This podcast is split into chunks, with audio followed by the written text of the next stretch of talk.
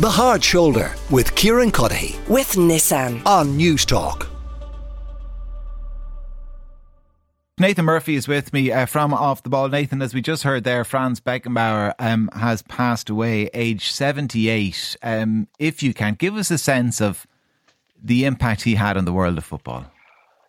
Oh, Kieran, I don't think there's any question he's one of the most important people in the history of modern football. As Richie said, one of only three to have won the World Cup as a player and a manager. And sadly and coincidentally, Kieran, one of the other two, Mario Zagallo, the Brazilian, only passed away over the weekend.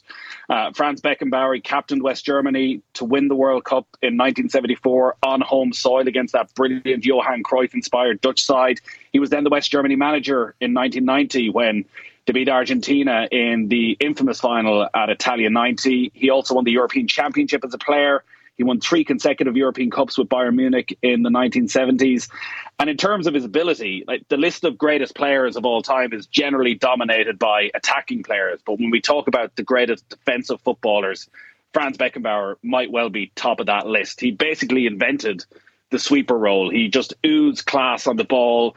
You hear people who saw him play say he was not just maybe the best defender of all time, maybe he was the best defensive midfielder of all time as well. And like his legacy, in a way, is when you go and watch a game of football now, or anybody goes and watches a game of football, and mm. the defender at any level, from junior football to the Premier League, if they're having the game of their life, you'll say he was like Franz Beckenbauer out there. he was the best of the best.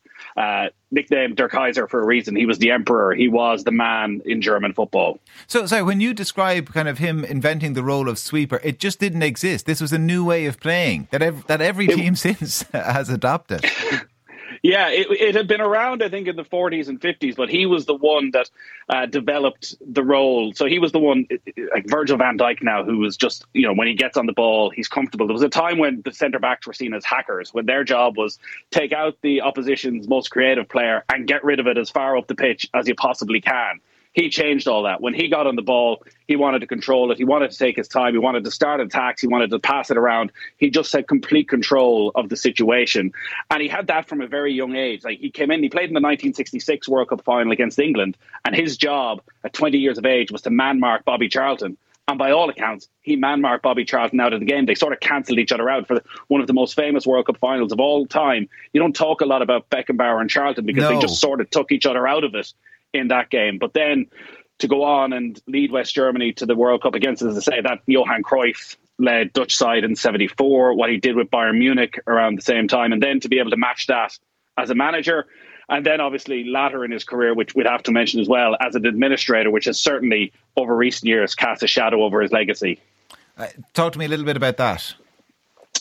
Yeah, so he went in in various roles. First in Bayern Munich and had a, a decent time of it at Bayern Munich uh, as an administrator there. After being manager of Bayern Munich, he then got involved with the German FA and basically all of the controversies around the World Cups over the last 15, 20 years, Beckenbauer's name has been associated with it. From the uh, decision to give Germany the World Cup back in 2006, there have been any amount of FIFA investigations that never came anywhere, mainly because they just ran out of time. But they did huge damage to his reputation, both in Germany and across the world. There was talk as to how South Africa got the World Cup and the link there, some payments that were made to him allegedly around the time that Germany were awarded in 2006. Then, when you look at the decision to award Russia, uh, the World Cup in 2018. He was very much part of the FIFA committee at that stage, uh, alongside Sepp Blatter. There were accusations of payments being made there. There were all sorts of tax implications along the way as well, where he had personal links with sponsors, with money going directly to him. So that has unquestionably, when I'd imagine for younger listeners, when they've heard the name of Franz Beckenbauer, particularly over the last decade, it's generally around those financial controversies, and they will understandably uh, be discussed over the coming days when people talk about his legacy. But as a player, mm. as a mm. European footballer, there are very, very few who can match him. Nathan Murphy from Off the Ball. As always, Nathan, thank you very much. And there will be more, I'm sure, a reflection on pa- Franz Beckenbauer's passing on Off the Ball at 7 o'clock. The Hard Shoulder with Kieran Cuddihy. With Nissan. Weekdays from 4 on News Talk.